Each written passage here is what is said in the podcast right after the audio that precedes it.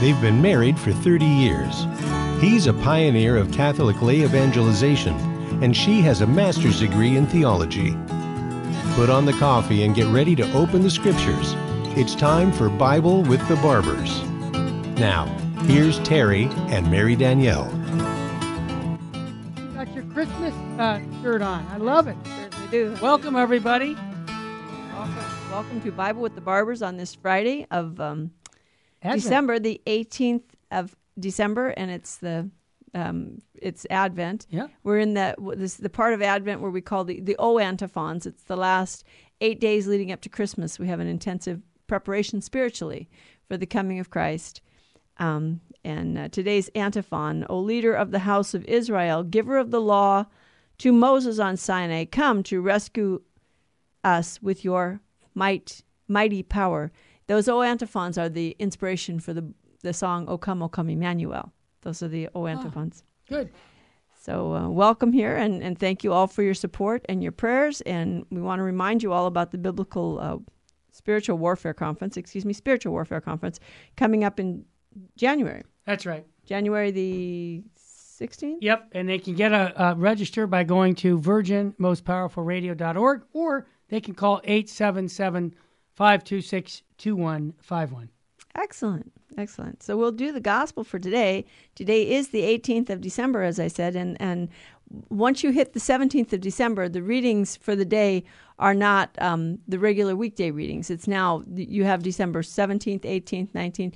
Sunday readings will be the same, but you do these special readings in preparation for these last days before the coming of, um, we, we, we celebrate the birth of the Lord. So the reading is from Matthew, Matthew chapter 1, verses 18 through 25. This is how the birth of Jesus Christ came about. When his mother Mary was betrothed to Joseph, but before they lived together, she was found with child through the Holy Spirit. Joseph, her husband, since he was a righteous man, yet unwilling to expose her to shame, decided to divorce her quietly. Such was his intention when, behold, the angel of the Lord appeared to him in a dream and said, Joseph, son of David, do not be afraid to take Mary your wife into your home, for it is through the Holy Spirit that she that this child has been conceived in her. She will bear a son, and you are to name him Jesus, because he will save his people from their sins. All this took place to fulfill what the Lord had said through the prophet. Behold, the virgin shall be with child, and bear a son, and they shall name him Emmanuel, which means God is with us. When Joseph awoke, he did as the angel of the Lord had commanded him, and took his wife into his home. He had no relations with her until she had borne a son, and he named him Jesus. The gospel of the Lord. Praise to you, Lord Jesus Christ. So there you have it.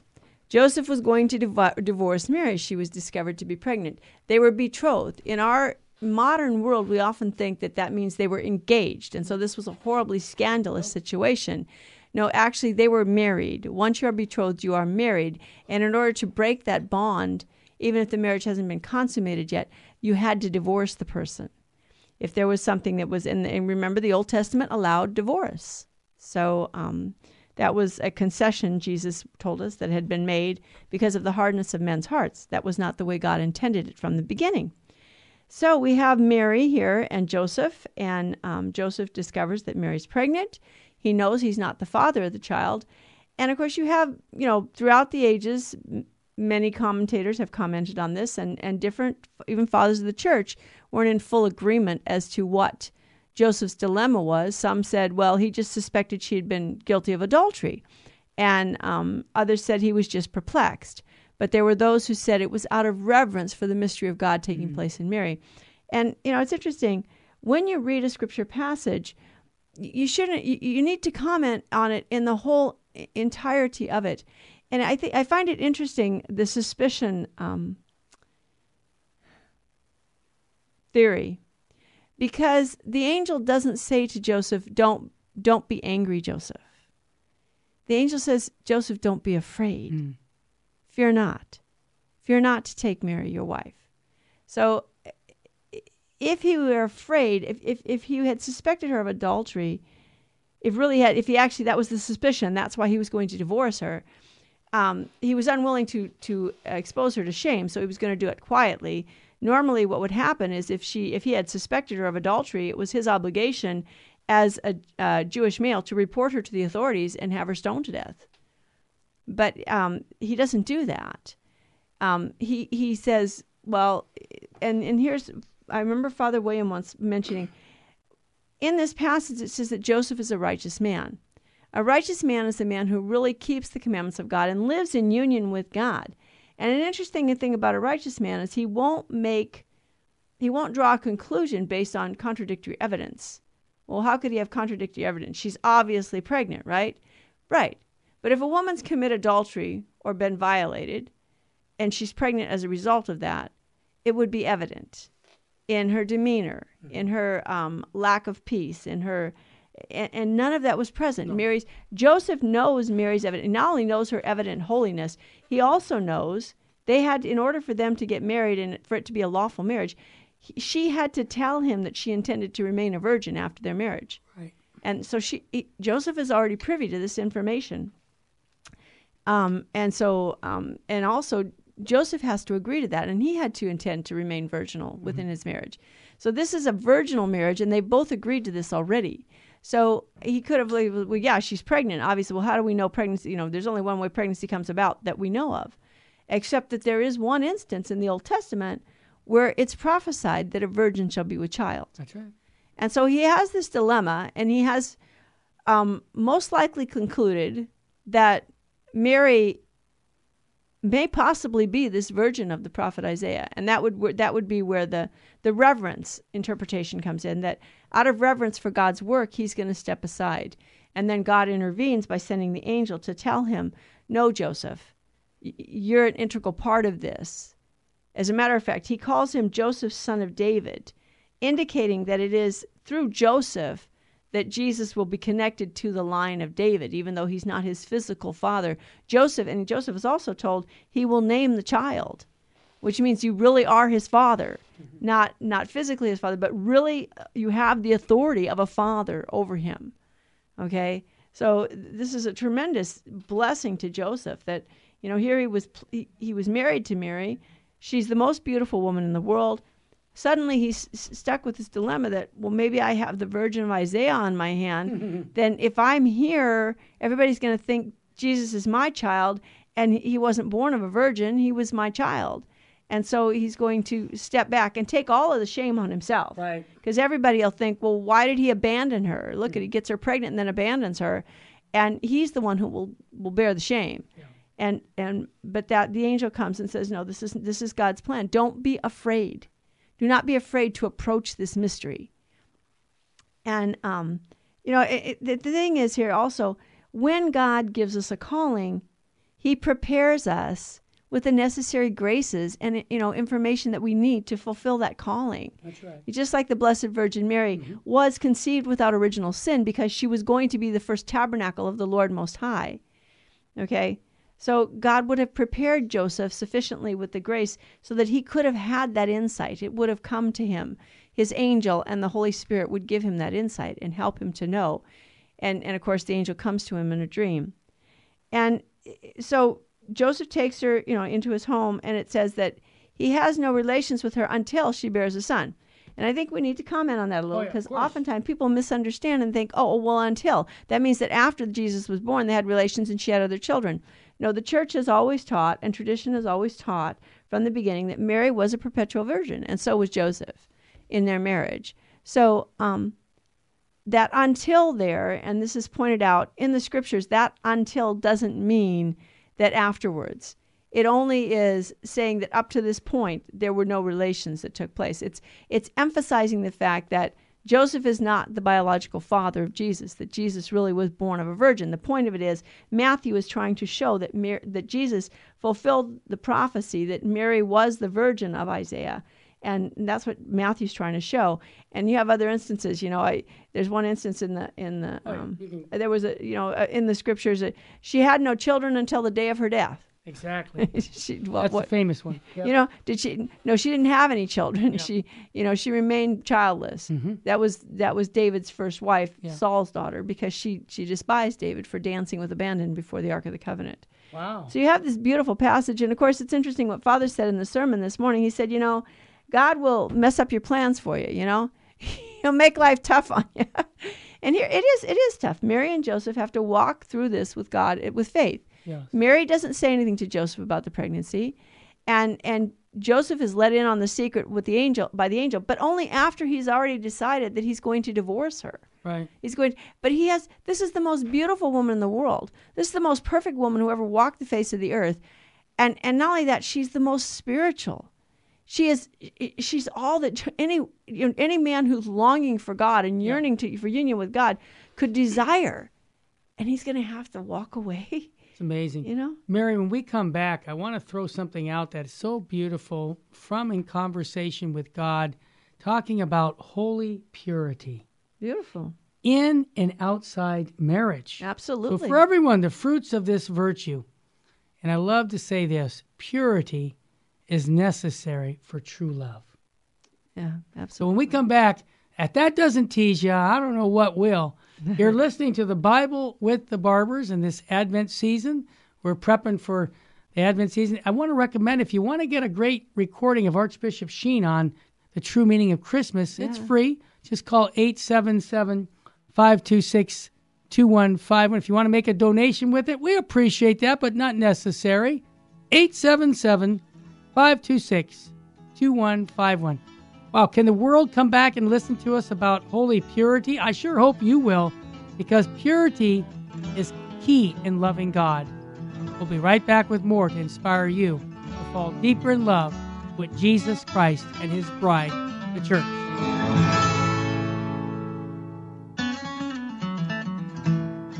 Now back to Bible with the Barbers. If you have a question or comment, call 888 526 2151. Here's Terry and Mary Danielle. Welcome back to the Bible with the Barbers. I made a promise at the end of this first segment. I said, Holy purity in and outside marriage, the fruits of this virtue. Purity is necessary for true love. Beautiful. This is taken from In Conversation with God. This is Opus Dei's spirituality. But I bought all the volumes, and you can do the same thing. It's really fruitful for you. Here's a two paragraphs that I think will be fruitful for you, our listener. For both single and married people, Mary's virginity is also a call to live with the fineness of the virtue of holy purity, which is essential if we want to see God and serve our fellow man. Perhaps this virtue will clash with our environment, you think, and be misunderstood by many? Oh, big time. Yep. Blinded as they will be by the materialistic outlook. In fact, it will be scorned and in and its utility called into question. Nevertheless, holy purity is absolutely necessary for us, even from the viewpoint of being a little more human. Isn't that beautiful? Yeah. And of being able to look at God. Without the virtue of purity, it's simply impossible to be a contemplative soul.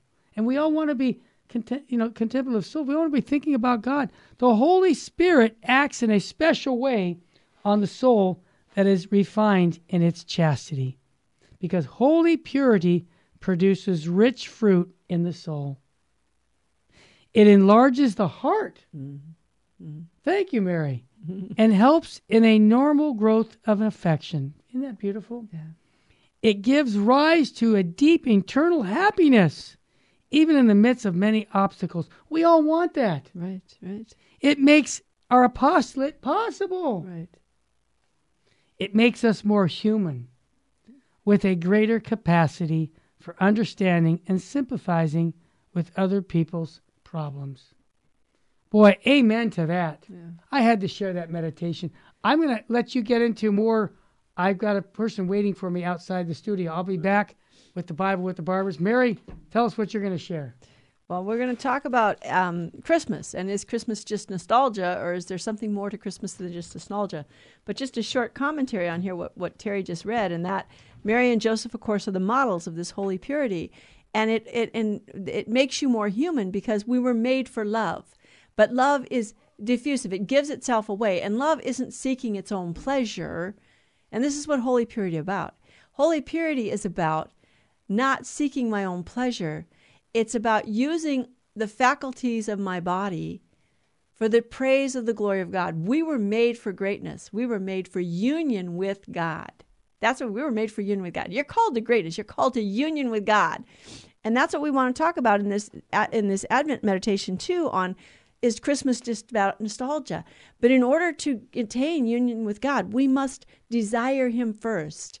And we must truly love. We must be willing to give ourselves to Him and to receive His love. And the same, if we, you know, St. John in his letter says, Don't tell me you love the God you don't see when you don't love the brother whom you see. We have to love one another. But in order to love one another purely, we have to love one another in God. And that is, we love each other for the good of the other. We want to love one another for the sake of salvation, of drawing people closer to Christ. It's not about me, it's not about what I get out of it. It's about my looking at God, making God first in my life, and serving my neighbor out of love for God in order that my neighbor might know that they are loved by God and they're invited to union with God also. And so I don't, you know, when you're not pure, when you when you're seeking only your own pleasure, then you're not fully human. You're, you're degrading yourself and you tear yourself down. You tear others down too. Others become objects to be used.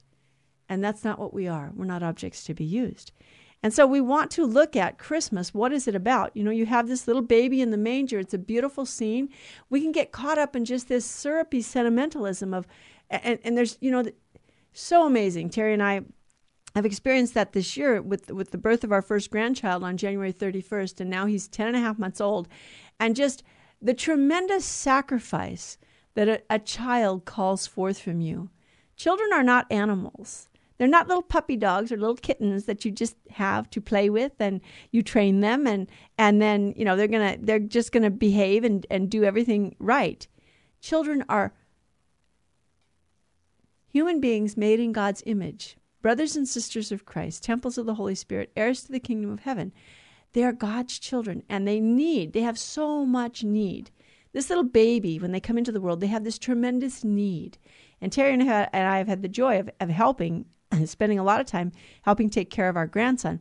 And it just is, it's amazing. And to watch them grow and develop. Okay. So, but we don't want to get stuck at Christmas, you know, with it. And as beautiful as it is to look upon the child and recognize in every child the Christ child. Okay. To look at every child, recognize the Christ child. And this is very biblical in the book of Luke when, when Jesus, when the women bring their children to Jesus, to be blessed. And, and Jesus says, um, Let the children come to me. The word Luke uses there is the same word he uses for the infant in the manger when he refers to Christ in the manger. So he deliberately says that every child is an image of Christ. But we have to go beyond that because Jesus came into this world, and it's very clear from the scripture, he came to save us from sin. And it's, you know, we live in a very fearful time. We live in a time when there's just a lot of confusion. And some people are acting um, like the Thessalonians did during the time of St. Paul, where the Thessalonians were thinking the second coming of Christ is imminent. And so we don't do anything. We don't have to take care of ourselves. We just sit and wait. We're just going to sit and wait and do nothing. It's, it's a form of quietism. I'm just going to do nothing. God's going to do everything, and He's just going to come and take me. And so, what does Paul say? Paul has to actually go to the point where he says, anyone who is unwilling to work shouldn't be allowed to eat. Second Thessalonians 3:10.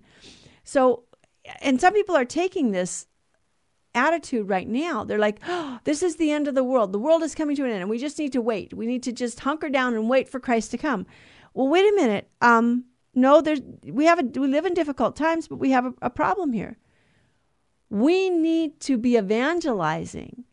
We're not supposed to hunker down and wait for Christ to come. We're not supposed to wait for the second. No, we're supposed to be out evangelizing. You know, we're supposed to be doing our duty, which is to spread the gospel.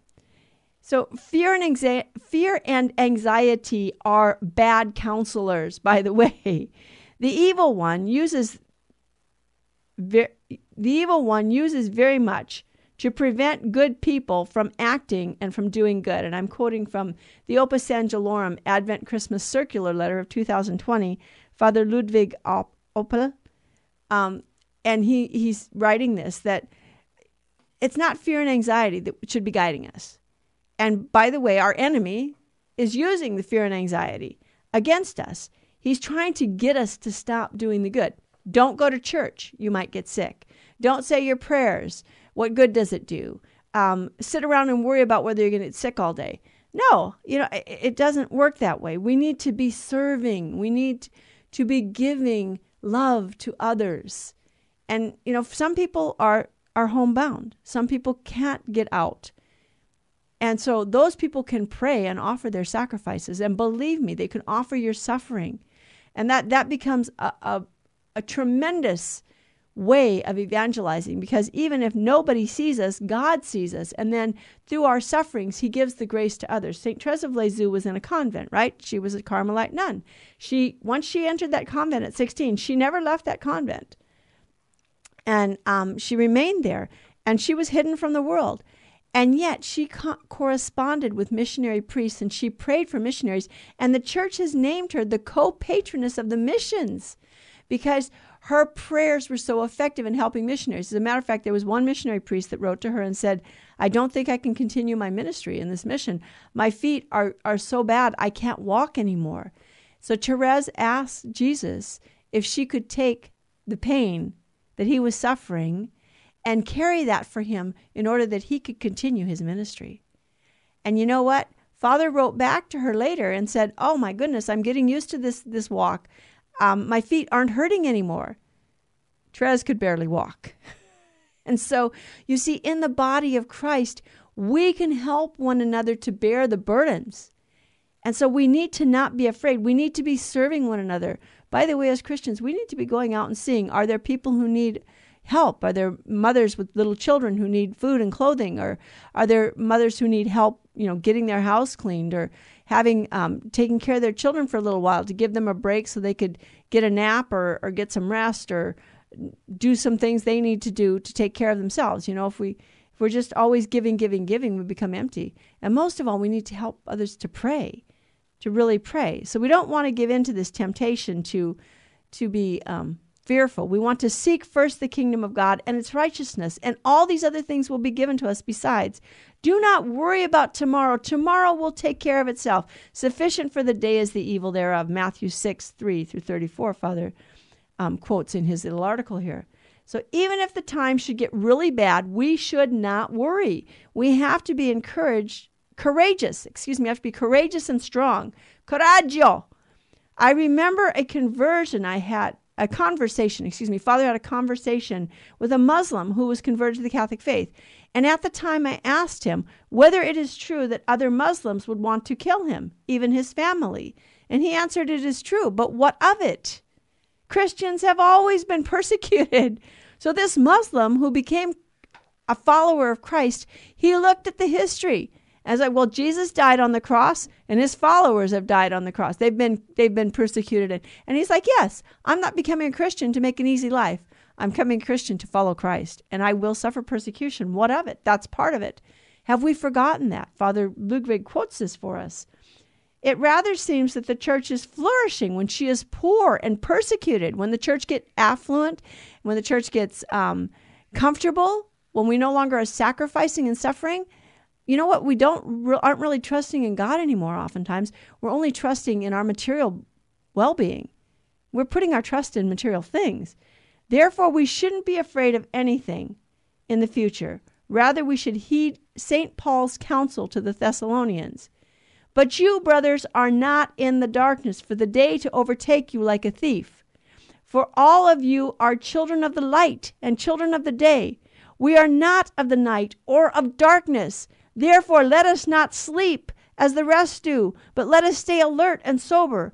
Those who sleep go to sleep at night. Those who get drunk get drunk at night. But Since we are of the day, let us be sober, putting on the breastplate of faith and love, and the helmet that is hope for salvation. For God did not destine us for wrath, but to gain salvation through our Lord Jesus Christ, who died for us, so that whether we are awake or asleep, we may live together with him. 1 Thessalonians 5 4 through 10. There's the music. Thank you for joining us on Bible with the Barbers, and we'll be right back after this short break. If you want to sign up for the um, Spiritual Warfare Conference is coming up in January, so sign up on our website for the Spiritual Warfare Conference. Now back to Bible with the Barbers. If you have a question or comment, call 888 526 2151. Here's Terry and Mary Danielle. Welcome back. Terry had to step out, um, and here I am. So we're going to uh, we're going through the Opus Angelorum Advent Christmas Circular Letter of 2020. By the way, their website opusangelorum.org. O P U S A N G E L O R U M dot org. And you can actually go online and, and see this circular letter and read it. Um, so, Father Ludwig concludes his article by saying 2,000 years ago, the Holy Family, Jesus, Mary, and Joseph, lived, politically speaking, in very difficult circumstances, but their center was always God, the salvation of the world and eternity. This is all that matters in the end. In this blessed season of Advent, let us unite with our Blessed Mother being silent, listening to God who wishes to speak to our hearts. He sends us the holy angels to strengthen our faith, hope, and love, so that with joyful expectations we may receive Him at Christmas. So, yes, we think back at Christmas time of Jesus' first coming in that manger and the humility, the humility of our God that He would become man. But we also need to think forward. Just as that Muslim man that Father spoke about had embraced the idea that he would suffer if he became a Christian because Christ suffered. You see, when Jesus was born, he was born in Bethlehem, the house of bread. The bread of life is born in Bethlehem. But where is he laid? He's laid in a manger. And that manger is made out of what? It's made out of wood. And the fathers of the church commented that that wood of the manger prefigured the wood of the cross. And of course, the fact that he's laid in a manger prefigures the fact that he's going to feed us with himself. So at Christmas, we're not just focusing on the little baby in the crib, although we can focus on that. And especially in our time, we need to refocus and rediscover the gift that children are. Children are a gift from the Lord, a blessing, the fruit of the womb. And every child is an image of the child Christ in the manger but but there's more to it, okay? Why did Jesus come into the world? And it's abundantly clear from the scriptures because he came to save us from sin, right? God proves his love for us in that while we were all sinners, Christ died for us. While we were enemies, we were reconciled to God through the death of his Son. How much more, rec- once reconciled, will we be saved by his life? Romans 5 8. And so Jesus comes to free us from the power of sin and death, to make reparation to God. You see, when Adam and Eve sinned, that, that was an infinite offense against God. Only God Himself could repair the damage. But how is He going to repair the damage? He's God. And man's the one who sinned. So, in order to repair the damage, He had to become man, to take on our humanity and then offer back to God the proper worship and adoration and the reparation that was due to him. But at the same time, as man, he couldn't do that because he could never offer infinite reparation. It was only if God himself were to take to himself a human nature and unite it to himself so that he could offer to God this infinite price that was due to God. So he becomes man to redeem us from sin.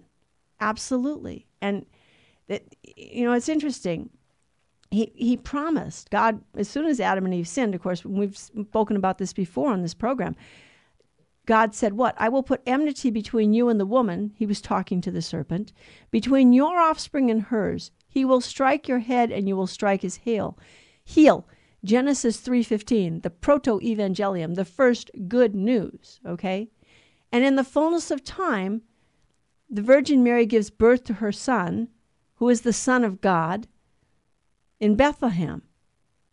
Okay? So so in the decisive hour of salvation history, by his death on the cross, he crushes the serpent's head. So this baby who was born in Bethlehem is the same who will grow to be a man and who will die on the cross.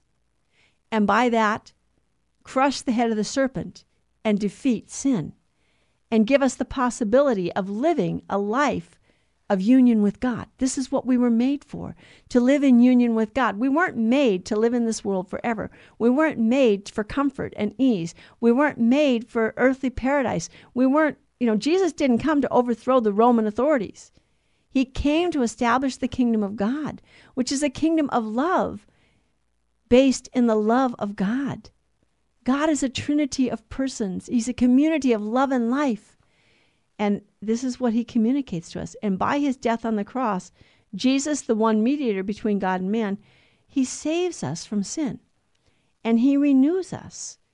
And He makes it possible for us to join in His one act of worship. And by the way, it's not just man who was redeemed by Christ. As a matter of fact, Christ is the author of grace for the angels. Um, and we have um, Father William Wagner is writing this particular article, and the, the title of the article is Why Did God Become Man? Again, from the Opus Angelorum newsletter, the circular letter of 2020, which is available at opusangelorum.org. You spell that out. It's two Latin words together. It's all spelled as one word with all lowercase. O P U S A N G E L O R U M dot org. And Father says, around the time of St.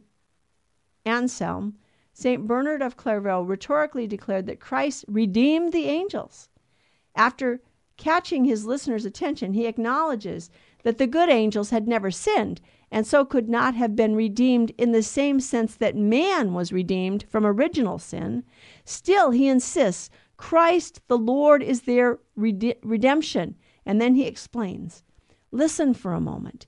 He who raised up fallen man and freed him from slavery enabled the angels not to fall by guarding them from slavery.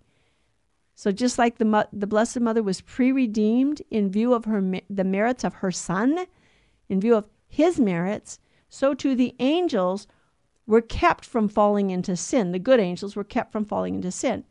Thus, he was equally the redeemer of both, providing release for the one, release for mankind from sin, and protection for the other, protecting the angels from falling into sin.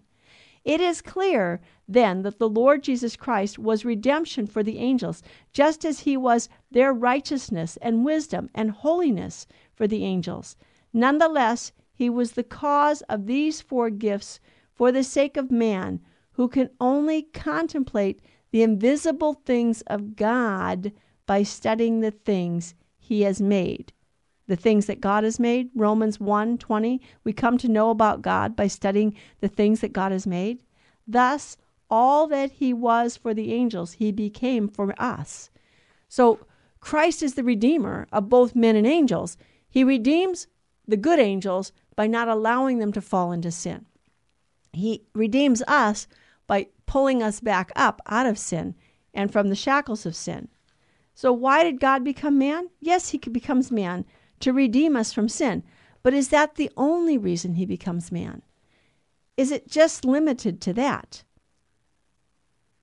and you know we have beautiful beautiful th- this newsletter has so much in it we can't do it all in one hour but you can certainly read it online at opusangelorum.org and so the incarnation of god was most fitting for us since the invisible mystery of god and the truths concerning our salvation can only be revealed to us by the means of created things so it was fitting that god would become man because we only come to know god through creation so God becomes man to reveal himself to us.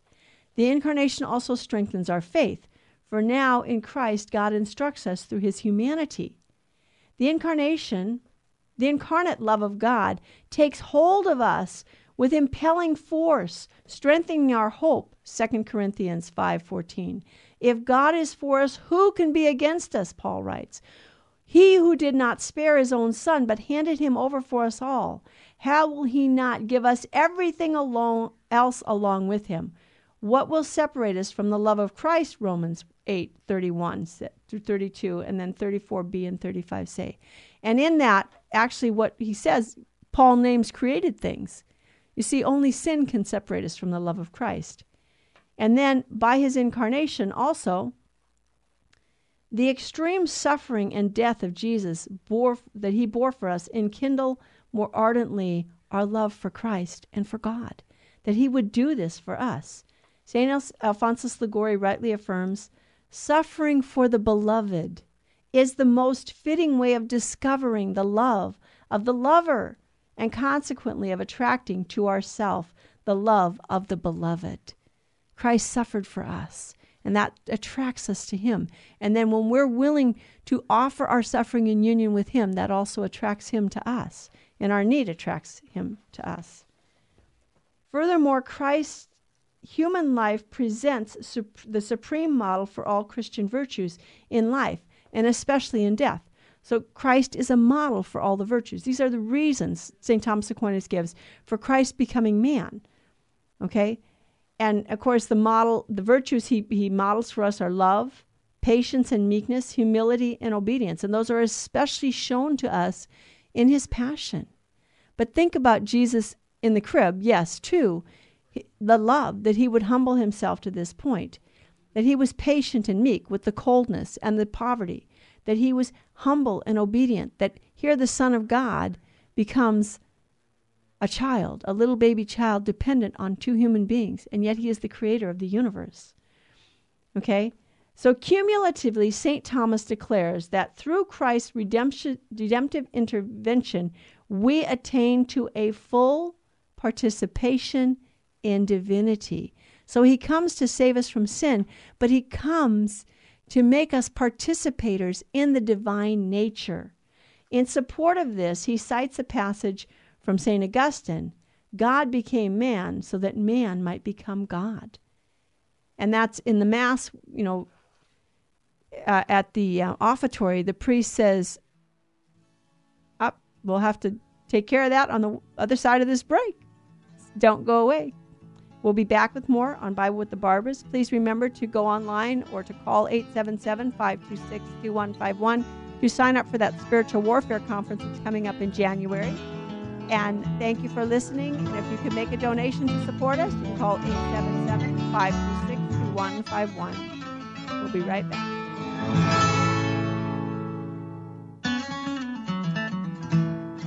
Now back to Bible with the Barbers. If you have a question or comment, call 888 526 2151. Here's Terry and Mary Danielle. Welcome back to Bible with the Barbers. I want to thank all of our listeners for joining us and for supporting us, especially with your prayers and your sacrifices, but also with your financial help. Without you, we cannot do this work. If you want to make a donation, 877 526 2151. And also, I want to remind you to sign up for the Spiritual War Conference, Spiritual Warfare Conference coming up. and we're all in spiritual warfare. Uh, January, in January the 16th, I believe it is. So you can go online to Virgin Most Powerful Radio or you can um, call 877-526-2151. And we were talking before the before the break about this divinization that we become participators in the divine nature. At the offertory of the mass, when the priest is preparing the chalice, he has the wine is placed in the chalice, and then he takes um, a drop of water and places it in. And as he does that, he says, "By the mystery of this water and wine." May we come to share in the divinity of Christ, who humbled himself to share in our humanity. So we're called to divinization. We're called to participate in the life of God. We're never going to be God. We will always be his creatures, but he shares his life with us. And um, so obviously, you know, from what we've said, God came to save man from sin, but to raise us up to participate in his own life. And it was interesting because the question came to be asked whether, you know, if man had never sinned, would God have become man? Was the only reason that God became man because he sinned? Well, there's if we say yes to that, there's something inadequate in that, isn't there? Because we're saying, well, you see, God had this plan, and then oops, man sinned, and God had to rethink his plan. Or, you know, is it true rather that the incarnation was part of his plan from the beginning? That in the beginning, when he created man, it was his plan that his son would become incarnate. Is there any evidence for that in the scriptures or anywhere else? It's very evident in the scriptures that, yes, Jesus Christ came to save us from sin. That's extremely evident. but what do we have? We have here in, um, I believe it was in St. Paul, where Paul talks about the fact that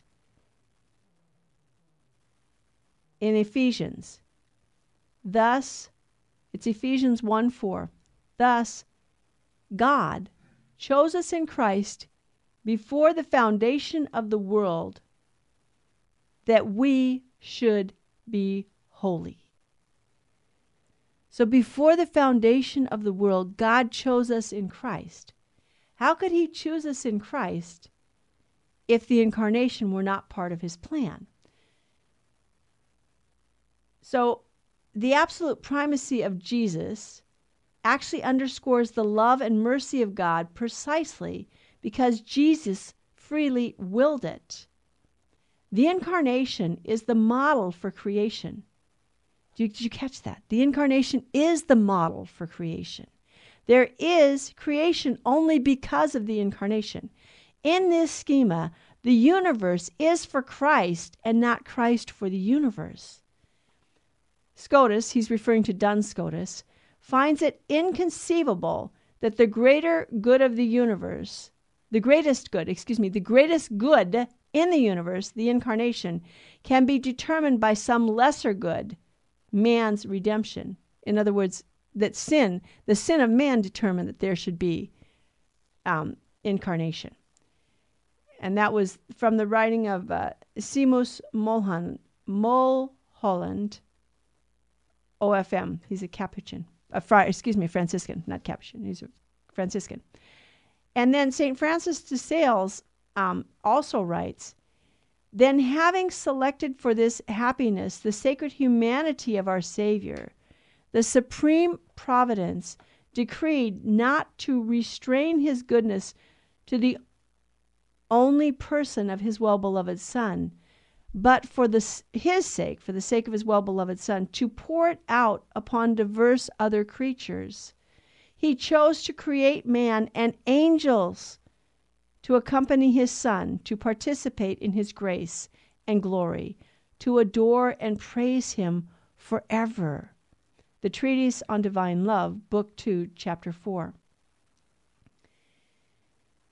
So, God in the beginning intended for us to share in his life. And he made Adam and Eve in a state of union with himself in grace and they fell from sin and so needed redemption. But the incarnation had been part of God's plan from the beginning because He chose us in Christ from the beginning. Okay? And then um, Father, uh, Father William in this article quotes from Matthias Scheeben, who he understand he, Matthias Joseph Scheeben understood that creation's liturgical glorification of God pertains to the very purpose of creation. In other words, creation has a liturgical purpose to glorify God, okay? It is also clear that all creation is infinitely less than God, even when endowed with sanctifying grace, since grace is also created reality.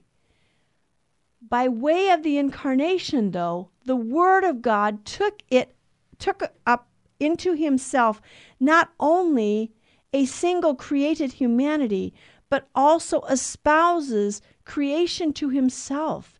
In this way, creation suddenly raised to a new dimension of dignity.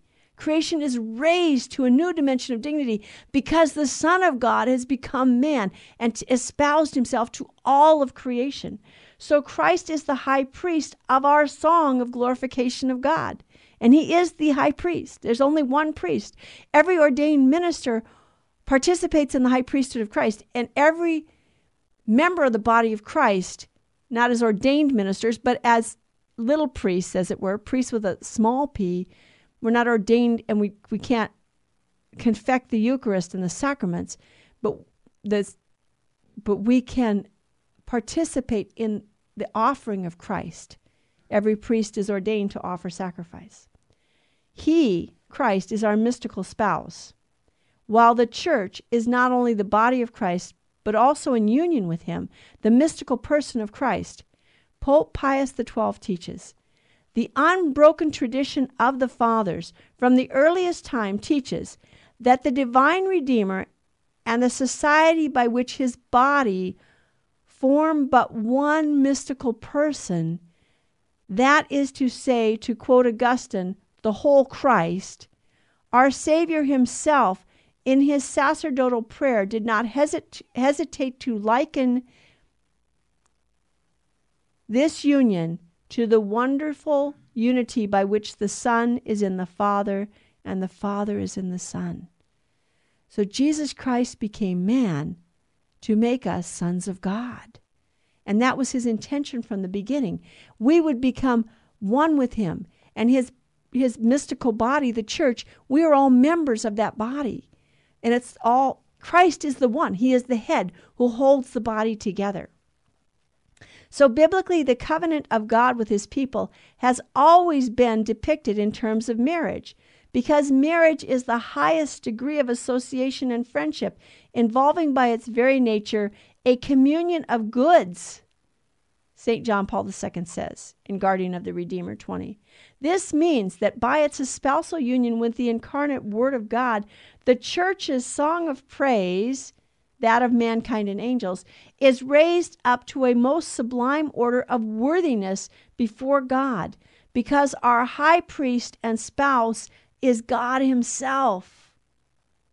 This great and highest good for creation could not have been achieved except that God become man and unite us to Himself as His living body. Scheeben calls this indissoluble covenant between God and mankind the noble cult of worship that God should receive, the supreme act by which the creature approaches God we are naturally led to ascribe that to that sacrifice a universal significance for the whole of creation.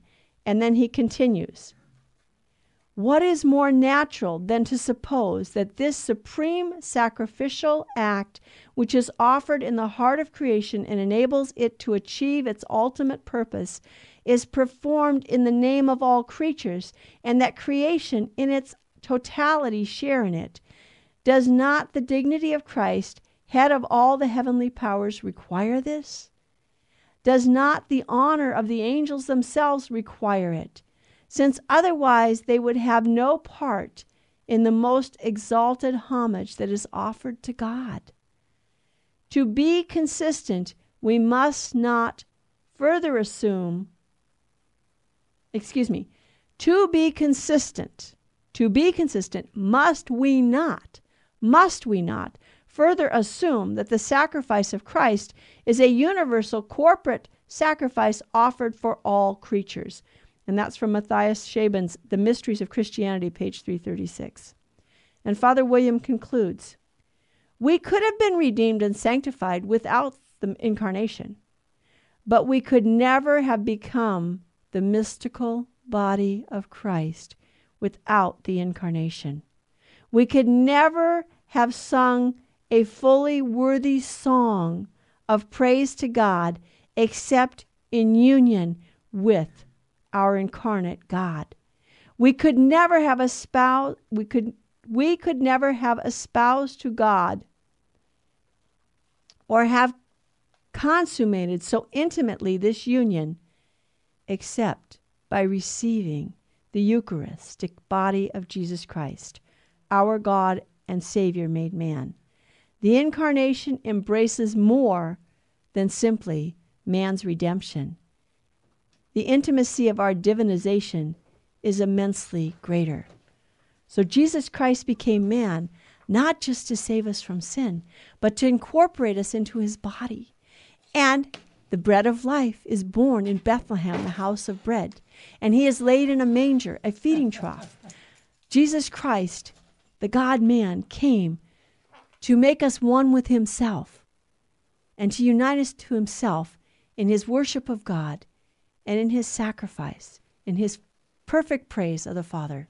I love when you said house of bread, Bethlehem, meaning house of bread in the trough. What a great thing to bring to your kids. Not many people know that, Mary Danielle. No. It's so exciting to share the gospel. I'm I'm busy over at the chapel, so I did come back for the last minute to say thanks for listening to the Bible with the Barbers. May God bless you and keep you. And Mary, I'm going to end it this way. What state should we be living in? The state of grace. All right. And next Friday is Christmas, so Merry Christmas to you all. Yes, that's right. Right. But prepare for Christmas. Prepare for Christ to come and live in your hearts. Come, Lord Jesus, come. Come quickly, Lord Jesus. And we're praying for the second coming of the Lord. We're longing, eagerly longing for his coming. Maranatha. Maranatha, come, Lord Jesus, come. Exactly. Thanks again, and may God richly bless you. And thanks for all your support here at Virgin Most Powerful. We really appreciate it. Full sheen ahead. God love you.